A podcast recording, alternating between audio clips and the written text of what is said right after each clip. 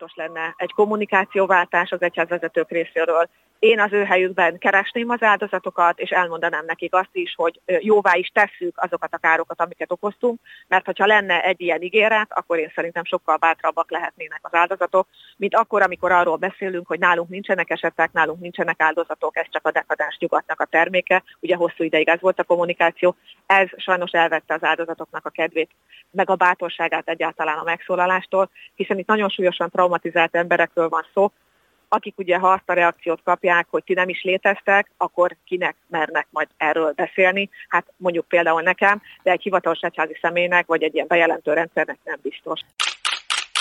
Perintfalvi Rita katolikus teológus, a Gráci Egyetem katolikus fakultásának tanára, a Magyarországi Teológusnak Ökumenikus Egyesületének elnöke, a felszabtér.blog.hu közösség egyik alapítója, illetve a nemrégiben megjelent, amire nincs bocsánat, szexuális ragadozók az egyházban című könyv szerzője. Ez itt a Selfie, a Szabad Európa podcast sorozata. Én Jakab Apony Noémi vagyok. Miért vágtál bele a könyv megírásába, azaz miért gondoltad azt, hogy magadra veszed, magadra vállalod a Magyarországi Katolikus Egyházon belüli szexuális visszaélések feltárását? Hát magának a könyvnek az ötlete az tulajdonképpen egy folyamat későbbi lépcsőjeként született meg, nem is én gondoltam arra, hogy írok egy könyvet, hanem maga a Kaligram kiadó keresett meg engem, Toldi Veronika szerkesztő, és aztán Mészáros Sándor igazgató.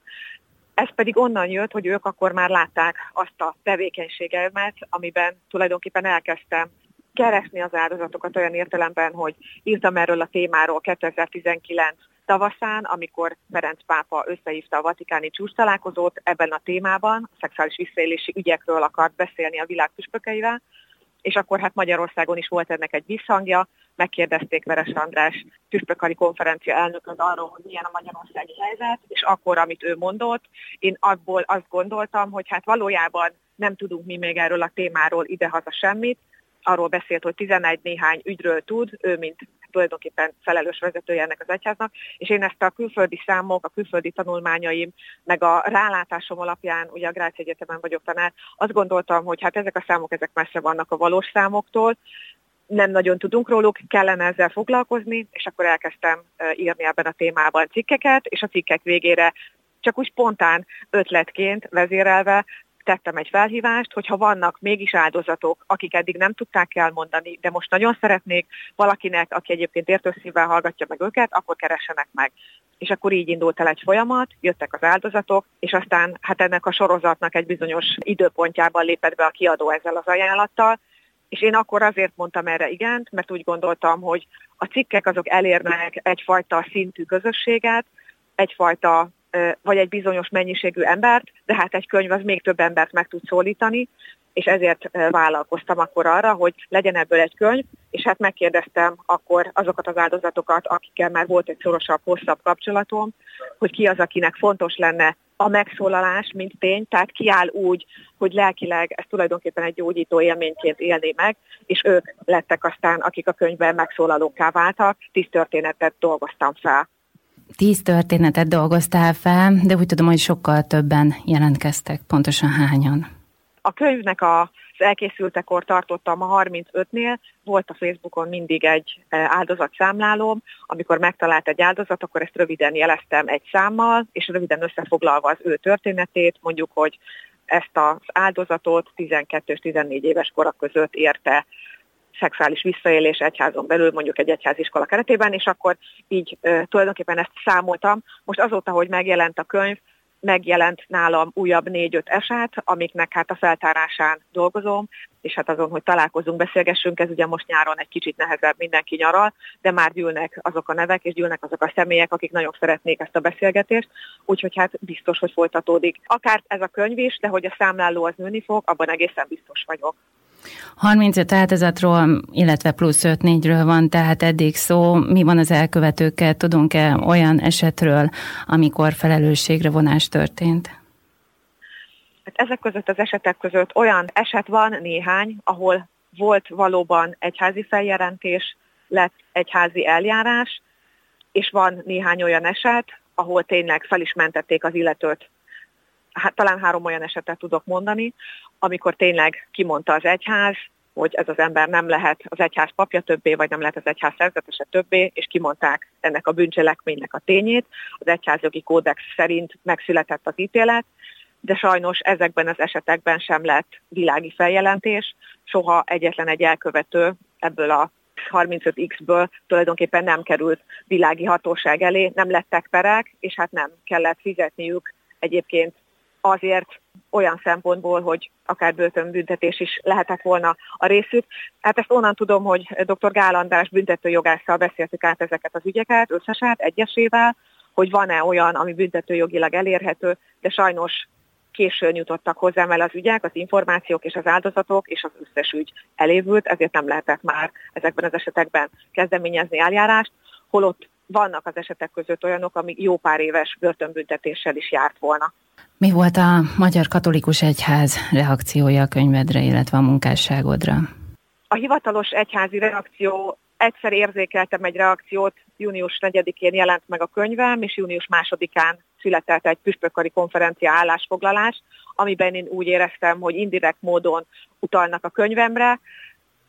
de nem neveztek meg engem és a könyvet sem, így tulajdonképpen ez csak egy sejtés. Abban az fogalmazódott meg kritikaként, hogy nem lehet erről a problémáról úgy beszélni, hogy ez egy rendszer szintű probléma, és aki így ír, vagy aki ilyen formában kommunikál, az tulajdonképpen árt az egyháznak, és hát az én könyvem az konkrétan erről beszél, hogy az egyház rossz stratégiát követ akkor, amikor egyéni elkövetőkről beszél, és arról, hogy egyéni embereket kell mondjuk terápiára küldeni, itt most ugye az elkövetőkről van szó, vagy mondjuk elítélni, és ezzel megoldódnak a problémák, mert a problémák sokkal mélyebb gyökerűek, rendszer szintű problémákról van szó, amiknek a feltárása nélkül ezt nem lehet megoldani. Ezek után megszólalt Hodász András katolikus pap, aki egy videót készített 22 percben, amiben nagyon erős személyeskedő támadást intézett a könyv ellen, nem a könyvről beszélt igazából, hanem az én személyemről. Most éppen a Magyar Hanggal volt egy közös interjúnk, ahol egyébként bocsánatot kért a videóért, de a videót azóta sem távolította el sajnos az oldaláról, amit hát közel most már 20 ezer ember látott. Ezt azért nem találom szerencsésnek, mert sokakat félrevezet, és sokan esetleg az áldozatok közül is pont azért nem fogják a kezükbe venni ezt a könyvet, mert hogy egy ilyen nagyon erős elítélés született a szerzőnek a szemével kapcsolatban, de hogy a jó példákat is említsem, amikor a könyv bemutatásra került, előtte este írt először egy magyar olyan szerzetes pap, aki tényleg megköszönte egészen konkrétan az áldozatokért folytatott tevékenységemet, de közben így ebben az elmúlt másfél évben is voltak olyan papok, akik végigkísérték a tevékenységet a háttérből, bátorítottak, támogattak, sőt olyan is volt, aki esetet jelentett nálam, és kérte, hogy próbáljak segíteni, próbáljak közbelépni az ügyben, mert ő nem igazából tud mit tenni. De ezek az emberek ezek nyilvánosan nem merték felvállalni, szerintem azért, mert nagyon hosszú ideig az volt az egyházi retorika, hogy nincsenek nálunk ilyen ügyek, ilyen esetek, ezért nyilván, hogyha egy pap ebben nyilvánosan beleáll, hogy ő ezt támogatja, akkor ezzel ezt elismeri, hogy hát vannak ilyen esetek, és ezért most ez egy nagyon kritikus téma, aminek a támogatása is hát tulajdonképpen egy egyházpolitikai döntés a papok részéről. Hiszel akkor abban, hogy idővel felvállalja ezt az öntisztító folyamatot a Magyar Katolikus Egyház is? Én úgy gondolom, hogy igen, ez a többi országban is, amikre én ráláttam, Németország, Ausztria, ugye Ausztriában vagyok egyetemi tanár, ott ez a folyamat 995-től indult el, amikor hát tulajdonképpen magáról az egyház legfőbb vezetőjéről, a bíborosról derültek ki szexuális visszaélésű ügyek, ő maga vissza is lépett a pozíciójából, és hát ez nyilván egy hatalmas botrány sorozatot indított el, nagyon sok ügy került aztán a felszínre, de ez a felszínre kerülés ott is évtizedekig tartott. Tehát azt lehet mondani, hogy azokban az országokban, ahol van megtisztulás, egy 20-30 évvel tartanak előttünk a feldolgozásban és a megtisztulásban, de a kényszer belevitte az egyházat, hogy meghozzon olyan intézkedéseket, amiket muszáj volt, és hát ezeknek az intézkedéseknek egy részét most már egyébként maga Ferenc pápa egészen hivatalosan is kikényszeríti, és hát ezeknek az intézkedéseknek egy részét a Magyar Egyház is már bevezette, például hogy megszületett az a bejelentő rendszer, ami 19 ősze óta létezik, és hát egyéb olyan intézkedések is elkerülhetetlenek, amit mondjuk a pápa egy, egyszerűen összegyházi szinten megkövetel. Úgyhogy én szerintem lassan el fog indulni a tisztulás, a gyógyulás, de hát nagyon fontos lenne egy kommunikációváltás az egyházvezetők részéről, én az ő helyükben keresném az áldozatokat, és elmondanám nekik azt is, hogy jóvá is tesszük azokat a károkat, amiket okoztunk, mert hogyha lenne egy ilyen ígéret, akkor én szerintem sokkal bátrabbak lehetnének az áldozatok, mint akkor, amikor arról beszélünk, hogy nálunk nincsenek esetek, nálunk nincsenek áldozatok, ez csak a dekadens nyugatnak a terméke. Ugye hosszú ideig ez volt a kommunikáció, ez sajnos elvette az áldozatoknak a kedvét, meg a bátorságát egyáltalán a megszólalástól, hiszen itt nagyon súlyosan traumatizált emberekről van szó, akik ugye ha azt a reakciót kapják, hogy ti nem is léteztek, akkor kinek mernek majd erről beszélni. Hát mondjuk például nekem, de egy hivatalos egyházi személynek, vagy egy ilyen bejelentő rendszernek nem biztos. A pedofil törvényről mi a véleményed? Ugye, hogyha jól tudom, akkor volt egy javaslatod, hogy ebbe vegyék be igenis az egyházon belüli szexuális visszaéléseket. Ezzel mi történt? Igen, hát ugye amikor a Kocsis Máté még először felvetette ennek a pedofil törvénycsomagnak az ötletét, akkor én rögtön reagáltam rá, hogy ez egy nagyon fontos téma, a magyar törvényhozás nem áll jól ebben az ügyben. Ugye Kalete Gábor ügyét látva látszott, hogy tulajdonképpen a jog szinte tehetetlen maradt, szinte semmilyen büntetést nem kapott, ő sem, 19 ezer gyermekpornográf film birtoklásáért, illetve letöltéséért sem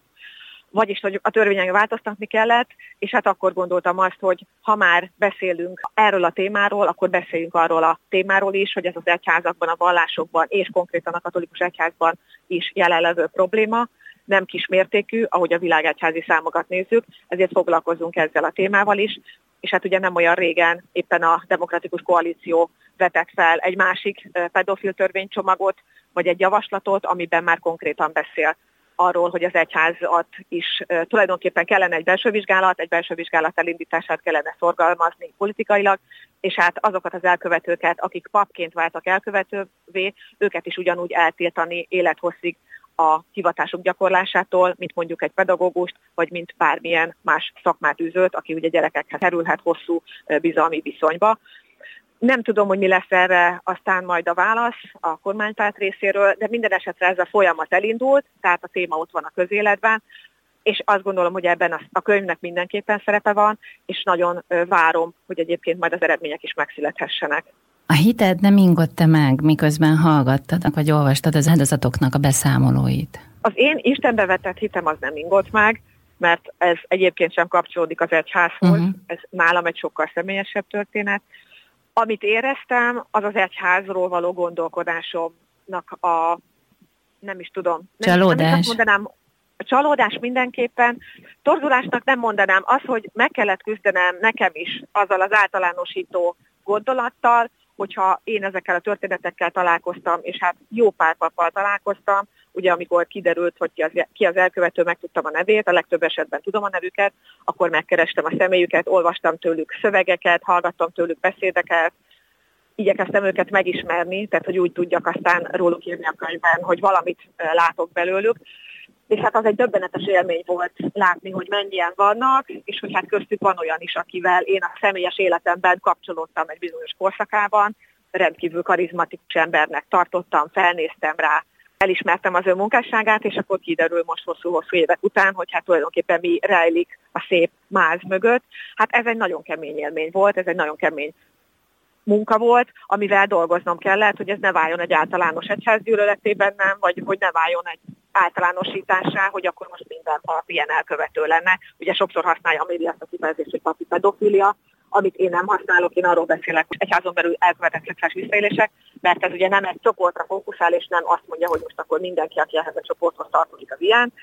Az egyháznak pedig strukturálisan mindenképpen szembe kell néznie, de ez sem egy érzés, hanem ez sokkal inkább egy, egy aktivitás bennem ami ezt motiválja. Honnan jött a te hited? Ugye, hogyha jól tudom, akkor szombathelyen nőttél föl. Miért döntöttél úgy, hogy teológus leszel?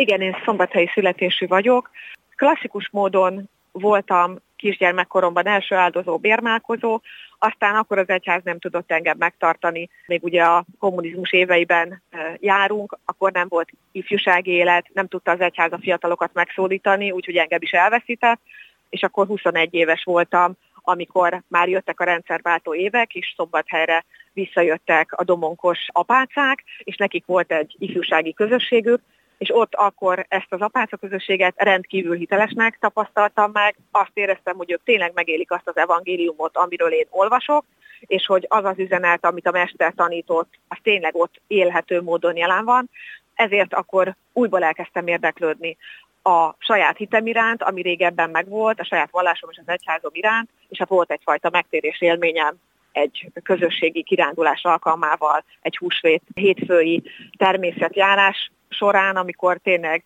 az volt a feladat, vagy az volt a lehetőség, hogy ahogy annak idején az apostolok, a természetben próbáljuk megtalálni azt az érintést, ami közel vihet minket az Istenhez, és tényleg történt ott valami, és amikor ez a valami megtörtént, akkor én elhatároztam, hogy akkor most erről a hitről, amiről eddig nagyon keveset tudtam, nem tudtam tanulni róla, nem is volt lehetőség ugye, erre a kommunizmus éveiben, igazából szeretnék mindent tudni, és erről a mesterről is minél többet tudni, és hát akkor először szereztem egy hitanári diplomát, akkor azt gondoltam, hogy ez kevés, akkor szereztem egy egyetemi teológus diplomát, és akkor még mindig elégedetlen voltam, mert azt mondtam, hogy ennél még mindig többet szeretnék, szerettem volna ledoktorálni. Már akkor úgy tűnt nekem, hogy Magyarországon nőként ennek nem sok értelme van, illetve hogy azt éreztem, hogy nem igazán becsülnének meg, mint egyetemi gondolkodót vagy kutatót, csak azért, mert nő vagyok, ezért választottam a Bécsi Egyetemet, ahol ledoktoráltam, és hát most a Gráci Egyetemen folytatom a habilitációs munkámat, tehát most már 20x éve tulajdonképpen teológiai tanulmányokat folytatok,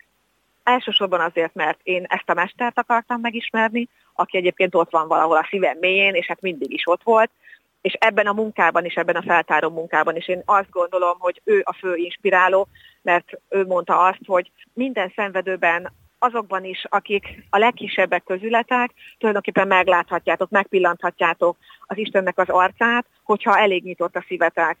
ott vannak a bántalmazott emberekben, ott vannak a szexuális visszaélést elszenvedett áldozatoknak a tekintetében, ott csillan meg tulajdonképpen a transzcendencia, és én ezt megláttam, megláttam ezekben az áldozatokban, és ezért folytattam ezt a tevékenységet, meg hát ezért írtam meg ezt a könyvet, hogy aztán figyeljenek rá, hogy beszéljünk erről, és hogy tényleg történjen változás. Ugye azt mondtad, hogy nőként sem túl egyszerű itthon érvényesülni. Nem tudom, hogy szándékos-e, vagy, vagy csak egyszerűen rád ragad, hogy te feminista is vagy, azon kívül, hogy teológus. Annak ellenére, hogy ez itthon sajnos most egyre inkább szitokszónak számít.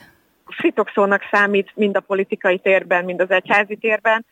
Én magamat feminista teológusnak gondolom, és titulálom már 15-20 éve, és ez azért van, mert kapcsolódom ahhoz a feminista teológiai hagyományhoz, ami az 1960-as években alakul ki, és ez egyfajta kritikai teológia, női szempontból nézi meg a teológiai kérdéseket, az egyháznak a témáit, például azt is, hogy hol van a nőknek a tere, szerepe, lehetősége az egyházban, illetve hol nincs, honnan, milyen terekről vannak a nők kiszorítva,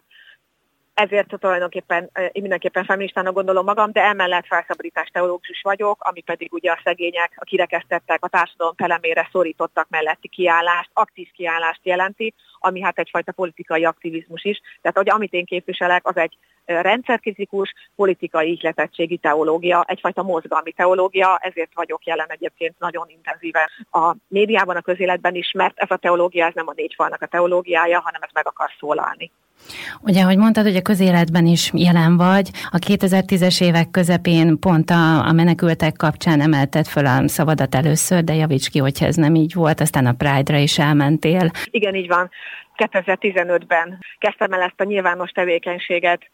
éppen egy menekült ügy kapcsán levő posztommal, akkor a keleti pályaudvaron találkoztam én magam, aki Budapest és Bécs között utaztam minden héten, azzal a hatalmas menekült áradattal, menekült tömeggel, akiket ugye ott úgy tartott a kormány, mint állatokat, tehát volt egy dehumanizáló stratégiája, és ők mégis akkor annyira mélyen emberségesen bántak, viselkedtek velem, hogy erről írtam egy posztot, ami aztán nagyon szálkapottá vált, valamilyen talán-talán százezres megosztottságot, lájkokat is elért, és akkor kezdtem el ezen gondolkodni, hogy ha ez a gondolatiság ennyire érdekes, és ennyire szükség van erre az országba erre, akkor én ezt a közösségi média szintjén is nagyon intenzíven akarom folytatni.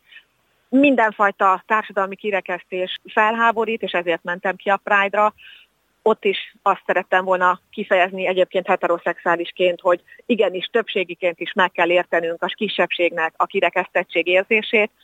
nem csak nekik kell küzdeniük az emberi jogaikért, hanem nekünk is, akiknek többségként egyébként alap jogként megvan mindaz, amit tőlük elvesznek, és hát ugye ha megnézzük, ahova azóta 2021-ig eljutottunk, akár az alaptörvénymódosítások, akár most a pedofil törvénynek a manipulálása és mellegtörvényi formálása kapcsán, akkor látjuk, hogy ez mennyire igaz az LMBTQ közösségnek a kirekesztését illetően, de megszólaltam egyébként a vallási kirekesztés ellen, amikor iszlám embereket, muzulmán embereket próbáltak kirekeszteni, az antiszemitizmus ellen is, amikor ugye a zsidó közösség tagjai ellen fordul a gyűlölet, mindenfajta csoportvonatkozású gyűlölet olyan téma, ami ellen felemelem a hangom, ez is egyfajta felszabadítás teológiai ihletettségű motiváció, szenvedés egyébként bennem, mert az én példaképeim is pont ezt csinálták. Nem féltek soha kritikát gyakorolni, akkor sem, ha nagyon kemény ellenszélbe kellett ezt megtenniük. Hogy említetted a homofób törvényt, ami nagyon érdekes volt, hogy most, amikor olvastam a könyvet, ez még nyilván jóval a homofób törvény előtt született, tehát hogy addigra már kiadták a könyvet. Volt benne arról szó, hogy a szexuális bántalmazás témája azért lehet két év fegyver, mert hogy fegyverré kovácsolhatja a politika, hogyha nem a valós elkövetőket találják meg és kérik számon, hanem a politikai ellenségeket. Itt szerinted ez történt? Én szerintem ez történt, és ugye ebben a könyvben pontosan elválasztom azt, hogy nem a homoszexuálisok a pedofilak, hogy a pedofilia az egy szexuális deviancia, vagy egy szexuális parafília, egy pszichiátriai betegség, ami egyébként jogilag ugye Magyarországon bűncselekménynek minősül, ehhez képest a homoszexualitás az egy teljesen egészséges szexuális orientáció, ami nem számít betegségnek, nem számít bűncselekménynek, most pedig ez a kettő fogalom összemosásra került, amit szerintem azért is nagyon könnyű összemosni ebben az országban, mert alapvetően van egy homofób beállítottság, van egy homofób transzfób beállítottság, ezt láttam egy Bielefeldi Egyetemi kutatásban 2013-ból, ami körülbelül egy 70%-os indexet hozott ki a magyar adatokat tekintve, hogy Magyarországon, hogy akár 70%-a az embereknek érez homofóbiát vagy transzfóbiát, tehát valahol ott van az emberekben ez a fajta félelem, és erre nagyon jól rá tud ülni a politikai gyűlöletkeltés, és hát ezt meg is tette, és hát tulajdonképpen ezzel most kriminalizál egy szexuális orientációt, ami embereknek az adottsága, amivel ők születtek, amivel ők próbálnak csak úgy boldogok lenni, mint akár ki más, és most mégis akár bűnözők lesznek belőlük. Tehát ezt végtelenül etikátlannak tartom, és végtelenül vérlázítónak.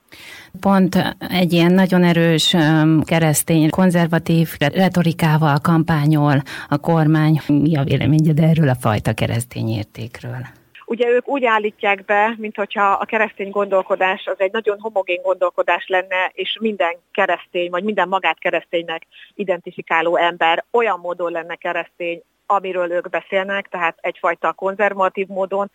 Én azt is mondanám talán néha, hogy fundamentalista módon, holott a keresztény közösségek és a keresztény emberek között rengetegen vannak, akik sokkal progresszívebben gondolkodnak. Én is ilyen teológus vagyok, maga ez a felszabtér közösség is, aminek ugye van már egy blogja, szintén ilyen embereket szólít meg és vonz magához, ami ugye mutatja, hogy a kereszténységen belül nagyon sokféleképpen lehet gondolkodni, és hát a nőkről való gondolkodás, a szexuális kisebbségekről való gondolkodás, vagy éppen a pedofiliáról való gondolkodás, azok a, ez a három a kulcs téma, amit mondjuk, hogyha a német katolikus egyházi gondolkodást, vagy az osztrákot megnézem, élesen eltér attól, ami egyébként Magyarországon van, és hát valahol ezek a kérdések határozzák meg aztán az egyháznak szerintem a jövőjét is,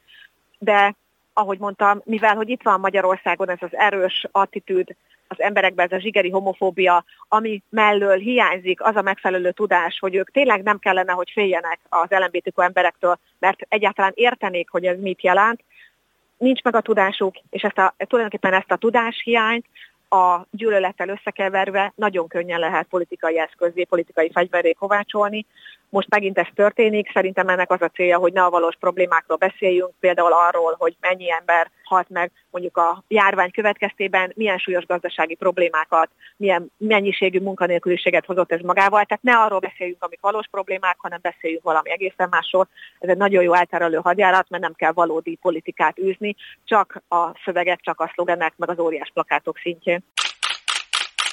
Ez volt a Selfie, a Szabad Európa podcastja, amiben a Perint Falvi Rita teológussal készült beszélgetés első részét hallották. A következő alkalommal innen folytatjuk az interjút, akkor már csak is kizárólag az, amire nincs bocsánat, szexuális ragadozók az Egyházban című könyvéről beszélgetünk majd. Jakab Aponyi Noémit hallották. Köszönöm figyelmüket!